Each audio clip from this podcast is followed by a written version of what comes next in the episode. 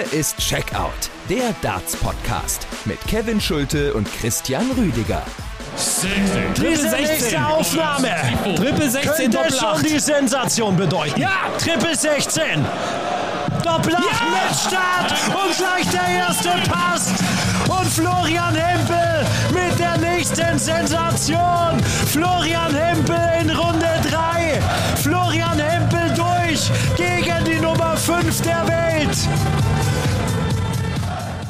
Es ist Dienstag, der 22. Dezember, zwei Tage noch bis Heiligabend und ein Geschenk hat Darts Deutschland schon bekommen. Florian Hempel schlägt Dimitri Vandenberg in der zweiten Runde der Darts Weltmeisterschaft 2022. Ihr habt gerade den Matchstart bei unseren Kollegen Robert Marianovic und Basti Spele am Sport 1 Mikrofon gehört. Was für ein Abend für alle Fans, für Florian Hempel natürlich in erster Linie, aber natürlich auch für uns. Hier ist Checkout, der Darts Podcast. Ich bin Kevin Schulte und grüße Christian Rüdiger. Hi. Ich grüße dich, Kevin. Hallo. Und so wie ich das richtig verstanden habe, ist ein gewisser Florian Hempel in Runde 3. Ja, da sagst du es. Christian, für diese Momente muss man den Sport, muss man Darts doch einfach lieben, oder? Hempel unter den letzten 32 schlägt einen richtig starken Dimitri Vandenberg. Großer Abend, großer Sieg für Flo. Ja, absolut. Also wer da in Darts Deutschland nicht verzückt ist oder zumindest ein klein wenig erregt wurde im positiven Sinne, also dem ist, glaube ich, nicht wirklich zu helfen oder der sollte zumindest mal seinen Puls checken. Also Flo Hempel, du hast das schon richtig angesprochen. Er schlägt ja jetzt nicht nur irgendeinen, sondern er schlägt Dimitri Vandenberg die fünf der Setzliste und dann auch noch einen Dimitri Vandenberg, der, das darf man ja auch nicht vergessen, wirklich äh, wunderbar aufgelegt war. Also der kommt mit über 100 Punkten im Schnitt pro Aufnahme über vier Sätze ins Ziel. Der hat Flo Hempel nicht diesen Sieg geschenkt, sondern Flo Hempel hat sich diesen Sieg geholt. Genau so ist es. Das macht diesen Sieg auch so groß. Es war eben ein Spiel, was du als Florian Hempel gewinnst gegen einen Top-Spieler, gegen die Nummer 5 der Welt der aber trotzdem sein Top-Niveau an den Tag legen konnte. Also wir hatten ja im Vorfeld auch darüber gesprochen, welchen Dimitri Vandenberg werden wir sehen.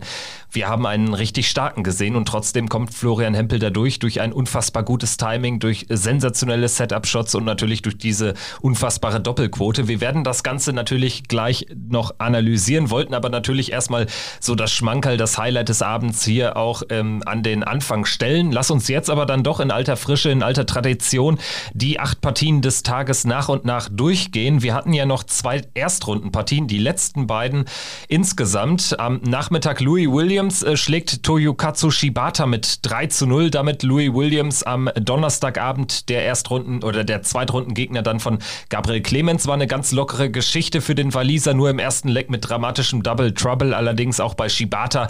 So äh, kommt dann Williams trotzdem mit dem Leckgewinn da rein und das trägt ihn dann durch das Match. Am Ende ist das ähm, ja mindestens ein Klassen Unterschied zwischen den beiden Akteuren.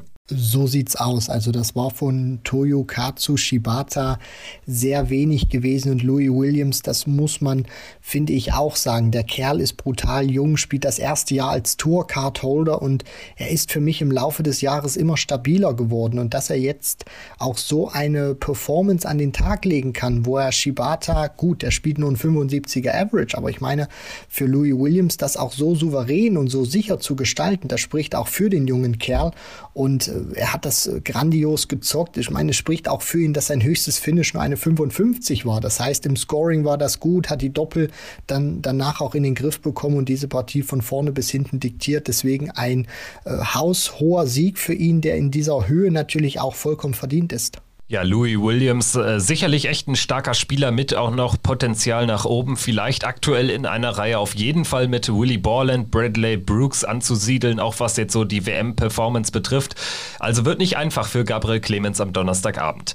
Dann hatten wir eine ähnlich klare Begegnung, sogar noch klarer gewinnt Jason Lowe gegen Daniel Larsson 3 zu 0. Er gibt sogar nur ein einziges Leg-Up. Es gab da wirklich gar keine Gegenwehr vom Schweden. Äh, ihm muss man auch attestieren, dass die Tourkarte jetzt nicht sein seinem Spiel geholfen hat, fand ich. Also der ist in den vergangenen zwei Jahren eher schwächer geworden, als er war. Oder wie siehst du es? Also Low geht er mit 9 zu 1 Lex durch. Das ist äh, dann auch schon eine Ansage für Daniel Larsson. Es ist auf jeden Fall keine Weiterentwicklung zu sehen gewesen bei Daniel Larsson, was man immer wieder vermutet auch und annimmt, wenn man sich die Tourcard holt, was äh, zum Beispiel bei Lisa Ashton passiert ist. Sie hat sich die Tourcard geholt und ist danach äh, qualitativ auch in ihrem Spiel besser und konstanter geworden. Sicherlich schlägt das Pendel immer mal wieder ein bisschen auch in die negative Richtung aus, aber die Leistungen wurden doch über die Zeit konstanter. Und bei Daniel Larsson ist eben jetzt keine Weiterentwicklung zu sehen gewesen, eher so eine Stagnation beziehungsweise ein Rückschritt. Auch das, was wir so prognostiziert haben im Vorfeld. Er hatte viele Ausreißer auch, viele Aufnahmen, wo er kein Triple dabei hatte und dann hat sich das für Jason Lowe sehr entspannt spielen lassen. Zudem kommt dann auch noch das, dazu, dass Daniel Larsson neben einem nicht wirklich existenten Scoring dann auch noch eine miserable Doppelquote hatte von nur 9,1 Prozent, also ein Treffer aus elf Versuchen und damit gewinnst du nichts, vor allem auch gegen Jason Lowe, der nicht der spektakulärste Spieler ist, aber trotzdem so ein grundsolides Niveau hat und deswegen war das ein, äh, eine sehr souveräne Vorstellung von Jason Lowe und Daniel Larsson. Ja, ich bin mal gespannt. Also die Tourcard war schon ein echter Gewinn, ob er das jetzt nochmal wiederholen kann. Ich bezweifle es mit so einer Performance. Jason Lowe, der Mann mit den heftigsten Augenringen auf dem PDC-Circuit, wird am Donnerstagnachmittag dann gegen Jose de Sousa antreten. Zweitrundenspiel gegen den Portugiesen. Da ist er natürlich anders als gestern ganz klarer Außenseiter. Vielleicht machen wir noch ein kleines finales Fazit äh, fertig zur ersten Runde mit dem Ende der ersten Runde. Von diesen 32 Partien, in diesen 32 Partien haben sich nur fünfmal die International Qualifiers durchgesetzt. Darunter mit Jim Williams, Mike De Decker, Boris Kolzow, sogar noch drei Tourcard-Holder im nächsten Jahr. Nur zwei klassische Internationals kommen weiter. Chris Landmann, der ist dann in Runde zwei an Ian White gescheitert und Raymond Smith, über den wir gleich auch noch sprechen. Aber das ist dann schon ein ganz klarer Fingerzeig. Also ich habe auch nochmal in äh, den Statistiken gegraben. Seit 2019, seitdem äh, diese erste Runde mit den 32 Partien so vonstatten geht, ist dieser Wert echt äh, stark abgesackt. 2019 haben sich 10 Internationals durchgesetzt, 2020 dann der Topwert 14 letztes Jahr neun und diesmal bei der WM 2022 sogar nur fünf.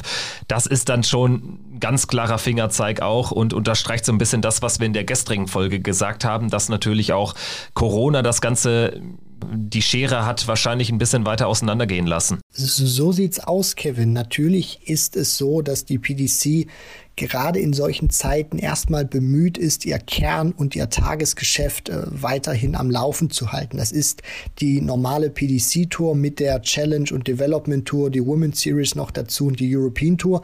Da ist man immer bemüht, dass man weiterhin die Präsenz hat bei den Turnieren in UK und Festland Europa.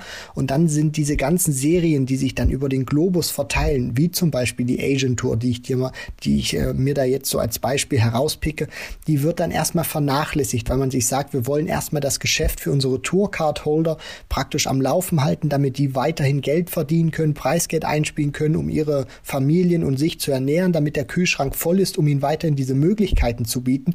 Und wenn dann es die Situation auch wieder zulässt, dann können wir auch wieder diese anderen Touren starten. Und deswegen fehlt diesen Spielern jetzt auch ein Stück weit der Wettbewerb. Und das hat man jetzt auch gesehen, dass diese Qualität nicht so hoch war, weil wir dürfen ja nicht vergessen, vergessen, es sind ja nicht nur Niederlagen gewesen, sondern es war auch die Qualität, die teilweise überhaupt nicht gestimmt hat. Deswegen, ich bin mal gespannt, sofern sich diese Situation jetzt äh, bis zur nächsten WM vielleicht etwas normalisieren sollte, muss man auch immer abwarten, wie sich das entwickelt, wie diese Touren abseits von UK und Festlandeuropa wieder entwickeln können bzw. Äh, starten können, wie dann die Qualität wieder nach oben geht. Aber sollte es wieder einen normalen Rhythmus geben wie vor Corona, werden diese Spiele auch wieder qualitativ besser werden.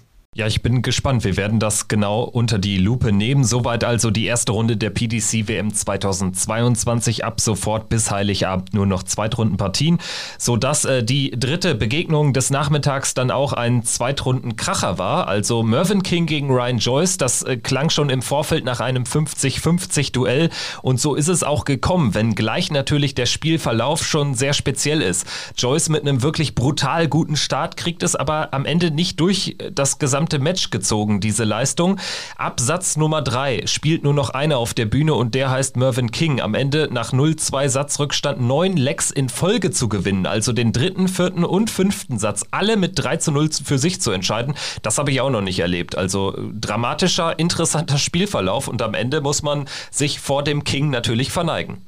Das ist absolut richtig. Es war eine große kämpferische Leistung, aber natürlich auch von der Qualität, die Mervyn King dann geboten hat, war das besser als Ryan Joyce und sich dann gegen einen Ryan Joyce, der in den ersten beiden Sätzen wirklich hervorragend gespielt hat, dann nochmal so zurückzukommen und sich neun Lecks in Folge, du hast es schon richtig gesagt, Kevin, das muss man sich auf der Zunge zergehen lassen. Neun Lecks in Folge, ohne dass der Gegner einmal den Fuß in die Tür bekommt und wieder dazwischen grätschen kann. Da hatte ich mir noch mal so ein paar Statistiken angeguckt. Also das, was Mervyn King da geschafft hat, ist schon extrem selten, beziehungsweise kam äh, so gut wie gar nicht bislang vor. Es gab immer wieder auch Comebacks, wo der Gegner 2 zu 0 geführt hat und dann verliert. Äh, und dann verliert er die Partie noch mit 3 zu 2, aber gibt dann irgendwie trotzdem, kann dann in dieser Phase trotzdem noch ein Leck gewinnen, dass es dann in den letzten drei Sätzen 9 zu 1 oder 9 zu 2 ausgeht. Aber dass du wirklich ohne Rückantwort des Gegners, in dem Fall von Ryan Joyce, neun Lecks holen kannst. Das ist großartig. King hat dann auch gesagt im Interview, dass er Mitte des dritten Satzes dann gespürt hat, jetzt habe ich Ryan Joyce, jetzt kommt er nicht mehr zurück in diese Partie. Ein wichtiger Faktor war auch die 120, dass er die checken konnte, hat dann auch wenig Fehler gemacht auf die Doppel. Also Mervyn King, großartige Leistung. Und was ich nochmal hervorheben möchte, ganz kurz, vor ein paar Jahren hätte Mervyn King so eine Partie nicht gewonnen über nach 0 zu 2 Satzrückstand, weil dann der Rücken gezwickt hätte. Jetzt sieht man, dass er auch im etwas fortgeschritteneren Dartsalter über solche Distanzen auch noch gehen kann und tatsächlich Partien nach Rückstand wieder drehen kann, ohne dass der Rücken zwackt, ohne dass die Qualität einbricht. Das stimmt, das haben wir schon anders gesehen, wenngleich man ja auch sagen muss, jetzt wird die Distanz ja nicht kürzer. Ne? Also man spielt jetzt in den nächsten beiden Runden äh, First to Four Sets in einem möglichen Viertelfinale und dahin ist der Weg relativ offen für Mervyn King, geht es dann bis fünf, also das kann natürlich noch ein Nachteil werden, aber ähm, wir hoffen natürlich, dass er ähm, da gut durchkommt, dass ihn das nicht beeinträchtigt in irgendeiner Art und Weise. Er steht in Runde 3 und spielt dort gegen Steve Lennon, den Ratajski-Bezwinger, nach Weihnachten dann.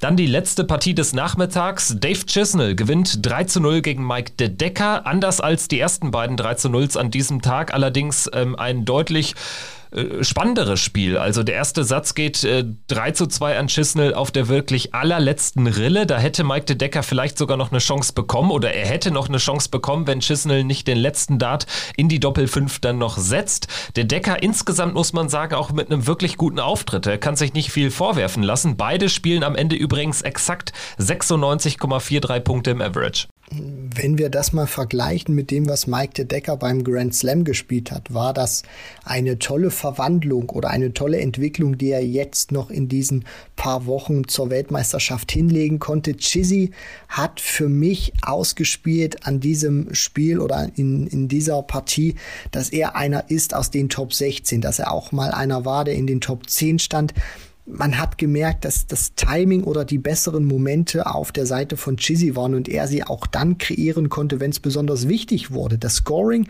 war nicht immer so, wie sich Chisney das vorstellt, auch in der Konstanz. Aber hier hat ihm immer wieder seine Magie geholfen. Mal die 180 eingestreut oder dann wieder eine gute, äh, eine gute Aufnahme, um sich dann gut ähm, für den Setup-Shot vorzubereiten, um dann ein gutes Finish äh, stehen zu haben. Und dann hat das eben auch ausgereicht, um Mike de Decker in die Knie zu zwingen. Das bessere Timing war an diesem Tag auf der Seite von Dave Chisney, die guten Momente zum richtigen Zeitpunkt gespielt, zum richtigen Zeitpunkt gebracht und somit kommt es dann in der Scoreline, sieht es recht deutlich aus 3 zu 0, aber da hast du natürlich auch vollkommen recht und da stimme ich dir zu. Wenn man sich das Spiel anguckt, war es nicht so eindeutig, wie das Ergebnis am Ende sagt. Ja, Team Chisnell, so möchte ich es mal nennen, also er selbst und äh, sein Manager Roger Sheena, die haben auch ordentlich durchgepustet. Das ist äh, vor allen Dingen aufgefallen nach Satz 2, der ja auch äh, durchaus eng war. Der hätte auch in die andere Richtung kippen können. Also das war dann schon eine echt hohe Hürde, eine überraschend hohe Hürde für Dave Chisnell zum Auftakt. Mike De Decker allerdings hat natürlich auch insgesamt jetzt echt ein gutes Turnier gespielt. Der Sieg gegen Labanauskas kam unerwartet und dementsprechend sehen wir ihn im nächsten Jahr Jahr aber auf der Tour, denn er hat die Tourkarte sich gesichert mit ähm, ja, an Sicherheit grenzender Wahrscheinlichkeit. Nächste Runde für Chisnell, dann gegen Luke Humphreys oder Roby John Rodriguez. Äh, dann lass uns in den Abend gehen. Vincent van der Voort gegen Adam Hunt war der Opener.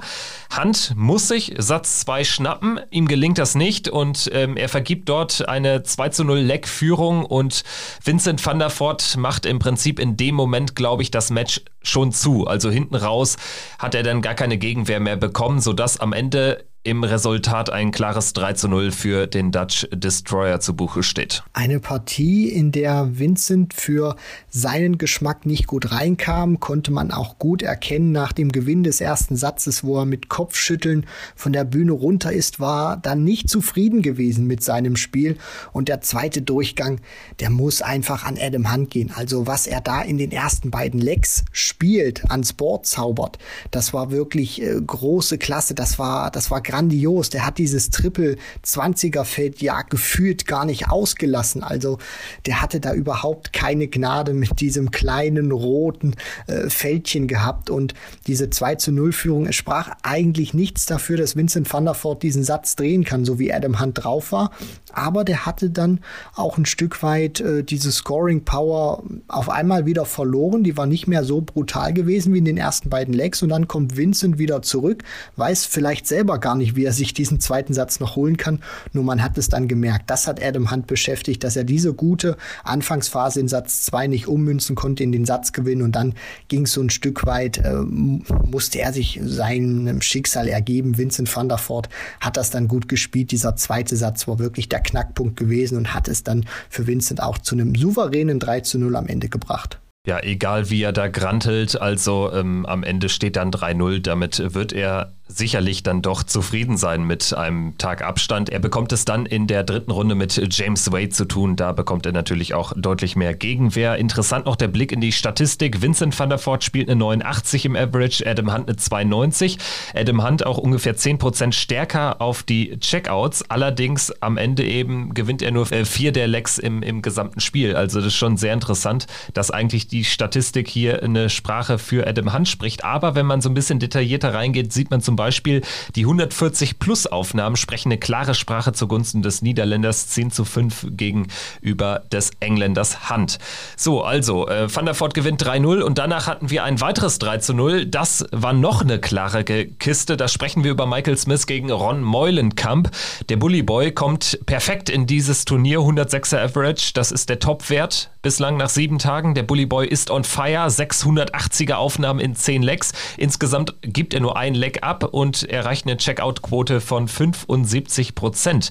Ja Mensch, da kann was gehen, könnte man denken, wenngleich der Bully Boy, wir wissen ja, dass er jetzt nicht der konstanteste ist. Nee, da sollten wir tatsächlich den, ähm, ja, da noch nicht zu viel hineininterpretieren, weil wir wissen, dass Michael Smith wirklich sehr schwankend unterwegs ist und diese 107 vielleicht jetzt noch nicht so viel aussagen. In der nächsten Partie könnte es schon wieder andersrum laufen. Aber trotzdem erstmal, er hat seine kleinen Dämonen besiegt, konnte endlich mal wieder ein Match gewinnen im Ellipelli, nachdem das Jahr 2021 und 2020 bei der jeweiligen WM nicht so lief gegen Jason Lowe beziehungsweise beziehungsweise 2020 gegen Luke Woodhouse. Diesmal gegen Ron Meulenkamp sich souverän durchgesetzt, auch auf die Doppel am Anfang überhaupt nichts ausgelassen, 5 von 5 gestartet und dann auch ein sehr gutes Scoring an den Tag gelegt, wenn es mich nicht täuscht oder wenn ich es noch richtig in Erinnerung habe, ist er genauso wie Dave Chisnell mit einer 180 in die Partie äh, gestartet, also sofort die erste Aufnahme, direkt ein Maximum gewesen und hat sofort die Richtung vorgegeben und von Ron Meulenkamp, da kam einfach zu wenig. Das war wenig Gegenwehr von ihm, die er da geleistet hat und es hat sich sehr einfach für den Bullyboy spielen lassen und da finde ich, sind diese 107 noch mal ein bisschen höher zu ranken, weil das nicht so einfach für ihn ist. Langsamerer Wurfrhythmus, dann kommt vom Gegner wenig Gegenwehr und dann trotzdem so eine gute Leistung zu spielen, ans Board zu bringen. Hut ab, Michael Smith und jetzt bin ich auch wirklich sehr gespannt, wie er diese Leistung in die nächste Runde transportieren kann. Ja, und da geht's dann nach Weihnachten entweder gegen Glenn Durant oder gegen William O'Connor. So, und jetzt kommen wir zum Highlight aus nicht nur deutschsprachiger Sicht. Also man muss schon sagen, das war so das Match, was auch den Tag bestimmt hat in der Rückschau. Der Showstealer des Abends definitiv. Dimitri Vandenberg geht raus. Die Nummer 5 der Welt kassiert eine 1 zu 3 Pleite gegen Florian Hempel. Florian Hempel schafft hier mit Abstand seinen bis, dato größten Sieg und krönt damit noch weiter sein eigentlich eh schon tolles Jahr, tolles Debütjahr auf der Profitour. Ich meine, der Mann hat jetzt Peter Wright geschlagen bei der EM und zieht jetzt in die dritte WM-Runde ein durch einen Sieg über Dimitri Vandenberg. Das ist äh, schwer zu toppen. Ja, also man fragt sich jetzt natürlich noch, äh, wie könnte das noch irgendwie besser werden, weil Das ist für einen Spieler wie Florian Hempel, der sich in diesem Jahr erst die Tourcard geholt hat und sie erst seit ein paar Monaten besitzt, einen Anfang aufgrund von privaten Vorkommnissen gar nicht spielen konnte, ist das, ist das herausragend, was er da jetzt äh, geschafft hat, was er da jetzt geleistet hat. Er ist durch diesen Sieg jetzt die Nummer 61 der Welt. Das bedeutet auch, also Richtung Tourcard äh, brauchen wir uns da überhaupt keine Sorgen machen nach Ablauf der zwei Jahre. Das sieht fantastisch aus für ihn. Max Hopp, leider verdrängt er natürlich mit diesem Sieg jetzt auf Position 63. Da muss man gucken, was Alan Suter und Robbie John Rodriguez jetzt noch machen, aber um da weiter bei Flo Hempel zu bleiben, das ist eine sensationelle Story und ich finde, er macht einfach mit, mit jedem Match, mit jedem TV-Auftritt, macht er mehr Lust auf die Zukunft, weil man sich wirklich fragt,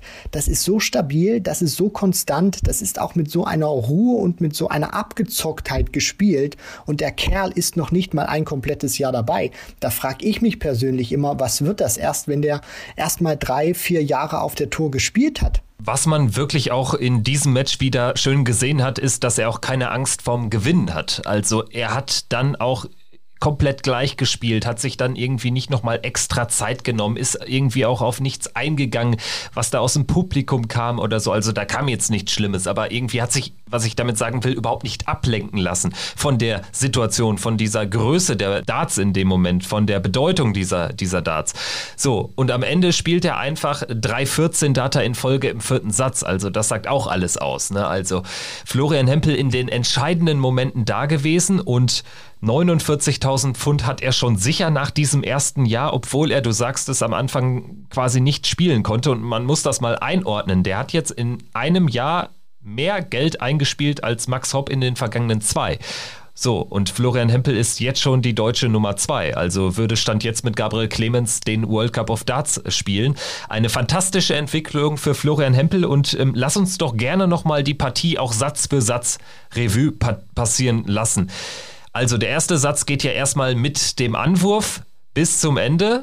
Da dann die Ausnahme, denn Florian Hempel nimmt Dimitri Vandenberg im entscheidenden Moment die Darts ab sozusagen und spielt einen Elfdata gegen den Anwurf des Belgiers zum Satzgewinn. Das war klasse. Das war richtig klasse und das spiegelt auch noch mal genau das wieder, was du gerade gesagt hast, dass Florian Hempel einer ist. Vielleicht hilft ihm dieser sportliche Background, aber vielleicht ist das auch so eine persönliche Einstellung, die du einfach schon in dir drin hast und nicht noch irgendwie erlernen musst, dass er einfach so wirkt es auf mich immer. Er geht auf die Bühne, er ist fokussiert, er ist mental top eingestellt und hat einfach einen klaren Plan und das ist auf die Bühne zu gehen und zu gewinnen und er lässt sich davon äh, keinen von keinen Nebengeräuschen lässt er sich da irgendwie verrückt machen. Er hat eine Mission und die will er da oben erfüllen.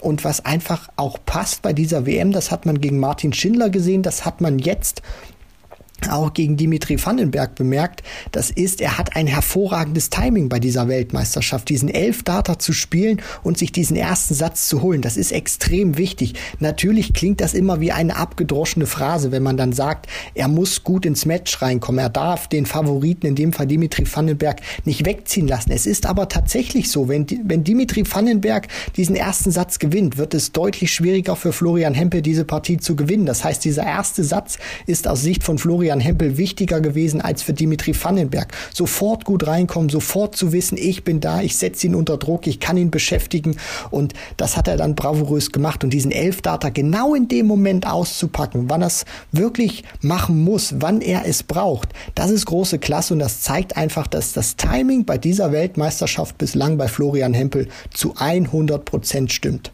Und äh, durch diesen Elfdata in dem entscheidenden Moment des ersten Satzes kann er sich ja auch den wirklich schwachen zweiten Satz dann leisten. Also da steht er im Average irgendwie 30 Punkte hinter Dimitri Vandenberg. Da hat er keinen Stich gesehen, verliert auch zum ersten Mal überhaupt bei dieser WM dort seinen Anwurf, sogar gleich zweimal, kassiert 0-3 in dem Satz.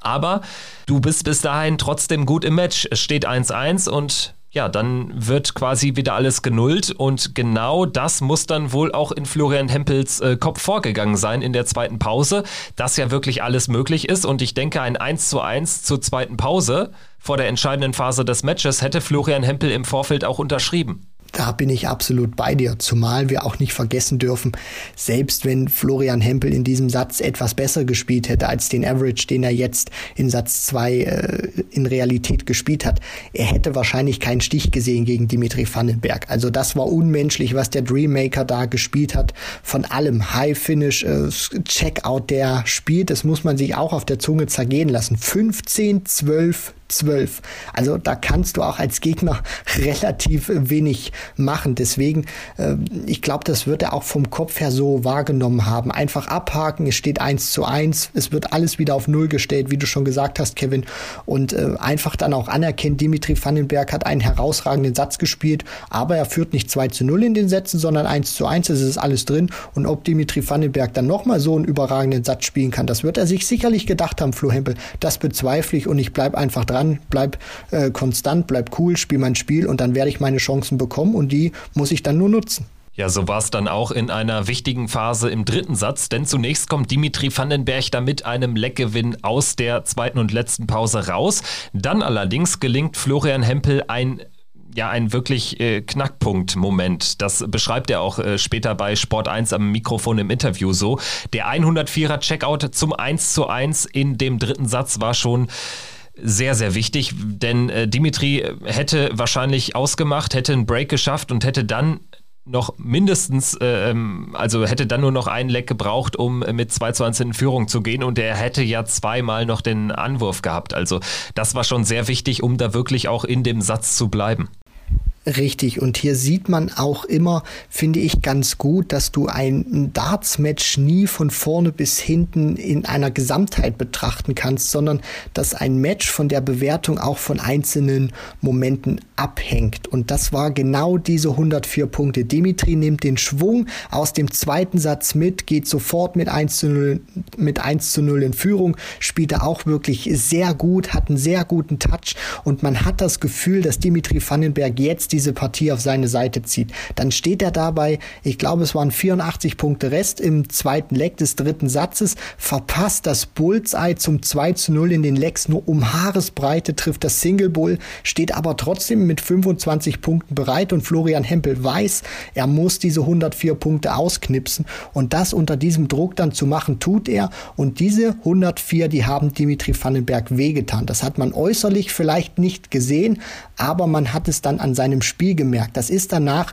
nicht eingebrochen, aber es hatte nicht mehr diese Brutalität wie davor, sondern Dimitri Vandenberg hat, haben diese 104 Punkte beeinflusst. Er hat darauf reagiert im negativen Sinne. Es hat sein Spiel beeinflusst und Florian Hempel hat es stärker gemacht, wo man auch wirklich sagen muss, also dieses Checkout, diese 75 Prozent, der war ein Killer auf die Doppel 16, auch wenn die Doppel 18 sein bevorzugtes Doppelfeld ist. Aber das war wirklich auf der Doppel 16 lief das wie geschnitten Brot.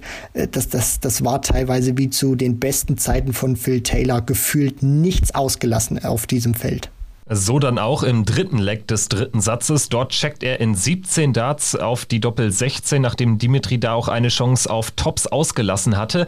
Also Dimitri hat, wie du gesagt hast, wirklich darauf reagiert. Ich meine, ein 17 Darts äh, Leck gegen die Darts, ähm, das ist dann schon auch bitter für den Anwerfer. Das darfst du dir auf dem Niveau in so einem Spiel natürlich nicht erlauben. Aber gut für Hempel, der damit ähm, ja die Chance hatte, diesen dritten Satz für sich zu entscheiden. Und das macht er dann auch wirklich richtig richtig gut, denn er spielt ein 15 Data, checkt auf Doppel 18. Es müsste, nee, war sogar ein 14 Data. Ich habe gerade nochmal geguckt. War ein 14 Data, also in fünf Aufnahmen auf jeden Fall äh, dieses Leck gewonnen, ohne Chance für Dimitri, sodass er dann wirklich mit der 2 zu 1 Führung in den vierten Satz gehen konnte und dann spätestens auch gewusst haben wird, heute kann ich das Ding gewinnen. Selbst da kommt aber natürlich immer noch Gegenwehr von Dimitri Vandenberg und das macht er dann auch wirklich wieder ähnlich gut wie im Satz zuvor. Also es gab ja die ein oder anderen Momente, auch dann mal die 180 zu einem Start in ein äh, wichtiges Leck. Ich glaube, Vandenberg geht sogar mit der 180 in den, in den vierten Satz rein, aber trotzdem lässt sich Florian Hempel nicht beirren und spielt auch wieder drei 14 Data. Also er hat einfach vier 14 Data gespielt ähm, in den letzten fünf Lecks. Das ist eine brutale Qualität, die man nicht vernachlässigt vernachlässigen darf. Äh, gerade auch für die Zuschauerinnen und Zuschauer, die uns jetzt auch vielleicht während der WM zum ersten Mal hören und das nicht immer ganz so einordnen können, wie gut denn ein 15 oder ein 14 Data ist. Liebe Hörerinnen und Hörer, nochmal gesagt, auch wenn es vielleicht unseren Stammhörern ein bisschen zu den Ohren rauskommt, wenn du 15 Darts spielst, das heißt 501 Punkte ähm, mit 15 Darts auf Null bringst, dann spielst du einen Average von 100 Punkten. Und wenn du 100 Punkte spielst, dann ist das absolute Weltklasse. Das ist wirklich ein hervorragender Schnitt. Und wenn man das jetzt auch mal sieht, dass Florian Hempel jeweils besser war in den drei Legs, die er da checkt, die er da spielt, äh, über diesen, diesen, über diesen Satz, also wo er die drei Lecks gewinnt, über 100 Punkte spielt im Schnitt mit diesen 314 Datern, was dann nochmal etwas mehr ist als 100 Punkte im Schnitt pro Aufnahme, das zeigt einfach, was er für eine Konstanz hat, dass er sich auch nie hat aus der Ruhe bringen lassen, dass er immer fokussiert geblieben ist und auch dieses Selbstbewusstsein ausgestrahlt hat, nicht nervös geworden ist, keine Angst vorm Verlieren bekommen hat. Man muss wirklich sagen, großartig für jemanden, der die Tourcard erst seit Anfang des Jahres hat, so eine Performance Performance hinzulegen. Das ist wirklich sensationell. Und wir hören zum Abschluss dieser Spielbesprechung dann auch nochmal in Florian Hempels äh, persönliches Fazit rein bei den Kollegen von Sport 1. Ganz ehrlich, der erste Satz, äh, Dimi kommt perfekt rein, fängt mit 180 an. Ähm, ja, als ich die 91 da verpasse, ähm, wo ich irgendwie aus irgendeinem Grund die 16 nicht treffe, ja, habe ich mir gedacht, okay, ähm, ja, warte, warte lauer auf deine Chance und ja gut, dann spielst du im letzten äh, Leck des ersten Satzes ein Elfdata. Ähm, ja, kommst aus der Pause, kriegst keinen Triple mehr rein. Und Jimmy spielt dich da mit, keine Ahnung, 145 oder so gegen die Wand. Also es war ja unfassbar, was er da in, in den drei Lecks ans Board gezaubert hat. Ähm, ja, und 104, wie du schon sagst, war ein Knackpunkt. Soweit also Florian Hempel zu seinem 3 zu 1 Coup gegen Dimitri Vandenberg. Es geht weiter nach Weihnachten. Er darf also seinen Traum weiterleben und äh, verbringt also notgedrungen jetzt in London das Weihnachtsfest. Seine Freundin ist ja äh, vor Ort, äh, Gabriel Clemens und äh, dessen Freundin sind ja auch vor Ort. Also dementsprechend ist er auch nicht ganz allein und kann sich dann vorbereiten auf sein Drittrundenduell gegen Raymond Smith. Der Australier schlägt im letzten Match des gestrigen Abends Devin Peterson. Das äh, Spiel lief so ein bisschen ja dann zugegebenermaßen nebenbei, weil natürlich dann auch das Hempel-Interview stattfand und weil generell Darts Deutschland dann schon in so einer Art Hempel-Fieber äh, gekommen ist. Äh, dennoch muss man auch hier sagen, Raymond Smith Großes Lob, zweiter wirklich sensationeller Auftritt bei dieser WM nach dem Auftaktsieg gegen Jamie Hughes. Schlägt er jetzt einen Spieler, der nicht ansatzweise so stark war wie Jossa, aber den du trotzdem auch erstmal dann äh, so dominieren musst von Anfang bis Ende.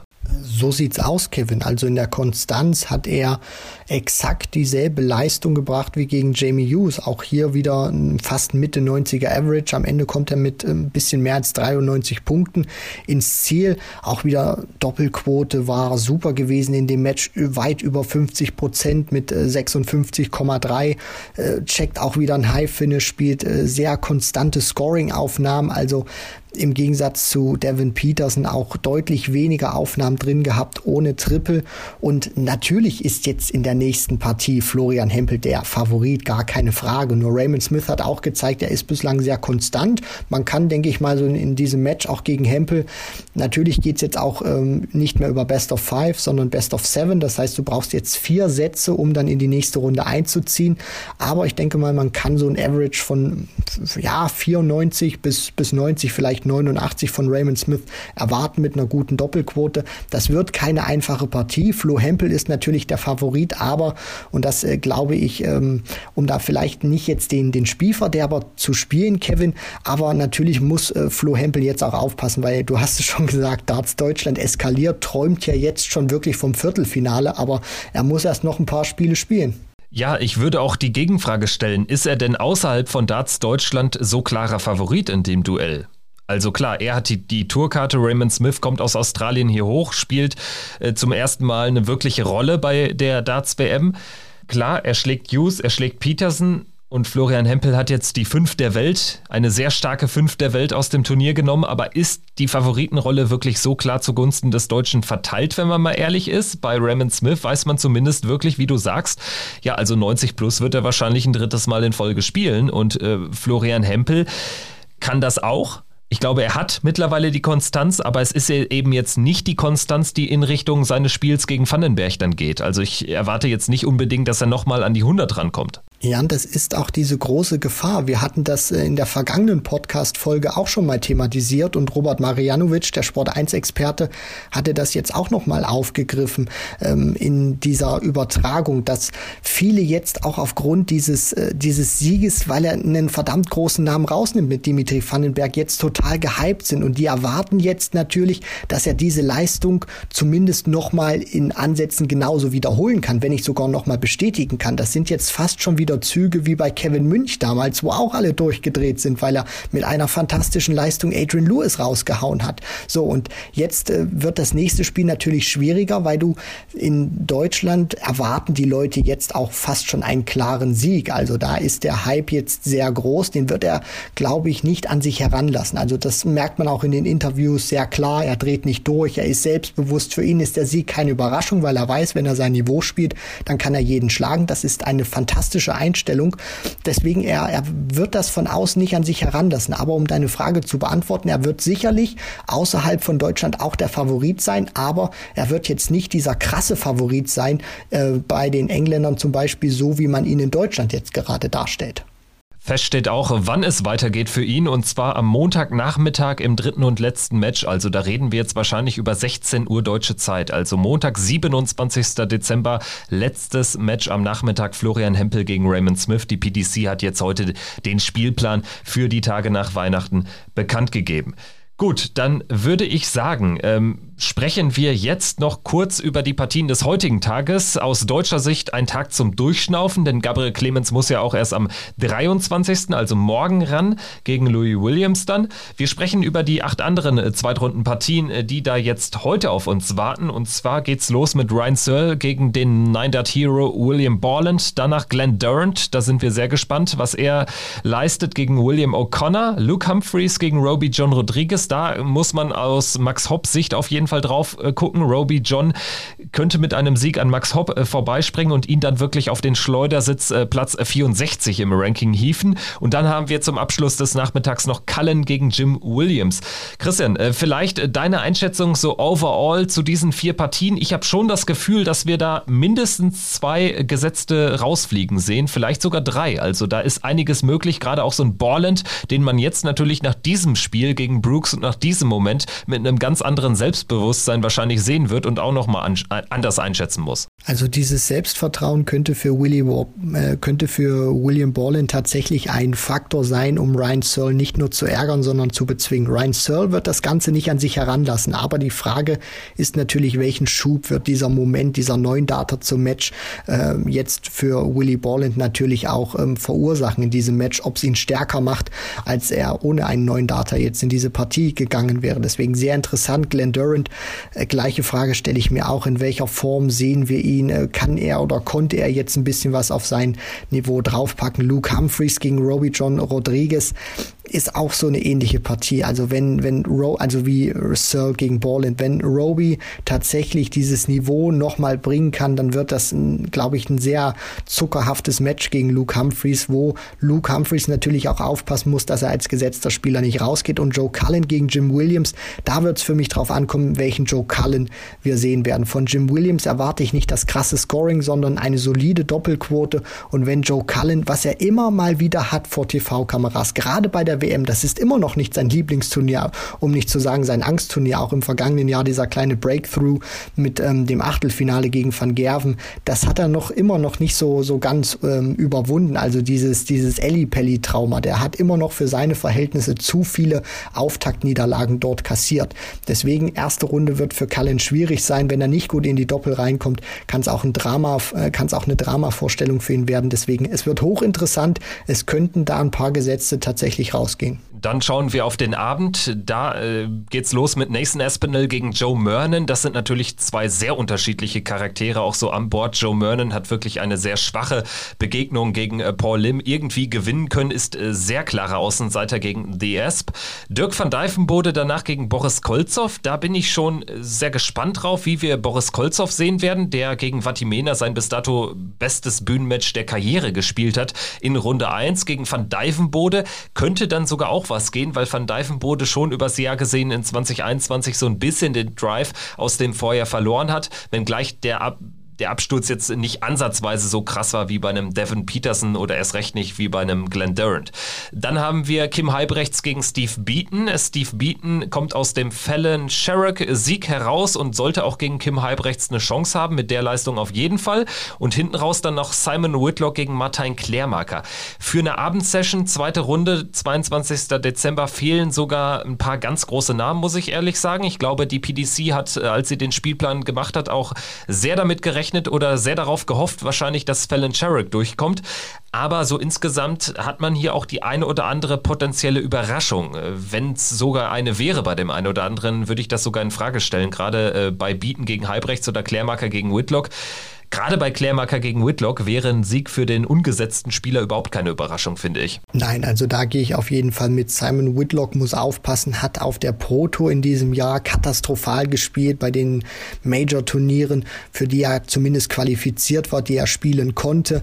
Auch nicht die Leistung gebracht, die man von ihm kannte aus 2020. Deswegen er muss da wirklich aufpassen, dass er da nicht rausgeht. Aspinall gegen Merlin ist für mich eine klare Sache. Nathan Aspinall, da müsste schon eine Menge schief gehen, dass äh, die Asp da raus rausgeht. Van Dijvenbode, Kolzow.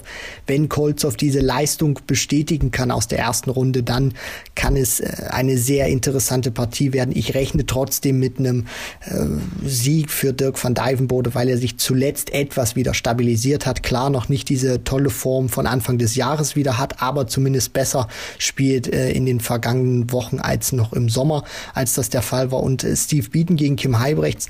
Ich denke, Kim Heibrechts wird ein gutes Niveau an den Tag legen. Ich denke, so zwischen 95, 98 wird sein Niveau sein. Steve Beaton habe ich so ein bisschen die Befürchtung, dass er nach diesem tollen Match, das er gespielt hat, äh, an, an Qualität verliert im Average. Es kann natürlich auch sein, dass diese Partie gegen Fallon Sherrock ihn beflügelt. Stand jetzt würde ich so vom Bauch sagen, dass Bieten vom Niveau her etwas äh, runter geht, auch nicht ganz so on fire, äh, bestimmte Sätze spielen kann. Hochinteressante Partie, die ich absolut nicht einschätzen kann, wer da wirklich als Sieger herausgeht. Ja, umso besser. Das heißt, es wird sehr, sehr spannend und wir werden über einiges diskutieren, auch in der nächsten Folge hier bei Checkout der Darts Podcast. Dann natürlich nicht nur der Blick auf äh, die Partien des heutigen Mittwochs, sondern auch die Vorschau auf unter anderem den ersten Auftritt von Gabriel Clemens gegen Louis Williams und Rob Cross gegen Raymond van Barneveld. Also vor Heiligabend gibt's dann auch noch einige Kracher bei der PDC WM 2022 im Alexandra Palace in London.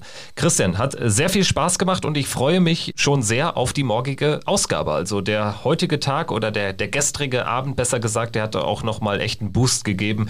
Nicht nur für uns, sondern für ganz Darts Deutschland wahrscheinlich. Absolut. Also ich habe so dieses Gefühl, dass die WM jetzt noch mal mehr Fahrt aufgenommen hat und wieder in Deutschland so ein kleiner Hype ausgebrochen ist, weil Florian Hempel diesen großartigen Moment kreieren konnte. In diesem Sinne, bleibt dabei, bleibt uns gewogen hier bei Checkout, der Darts Podcast. Wir machen täglich weiter. Macht's gut. Bis dahin. Ciao. Ciao.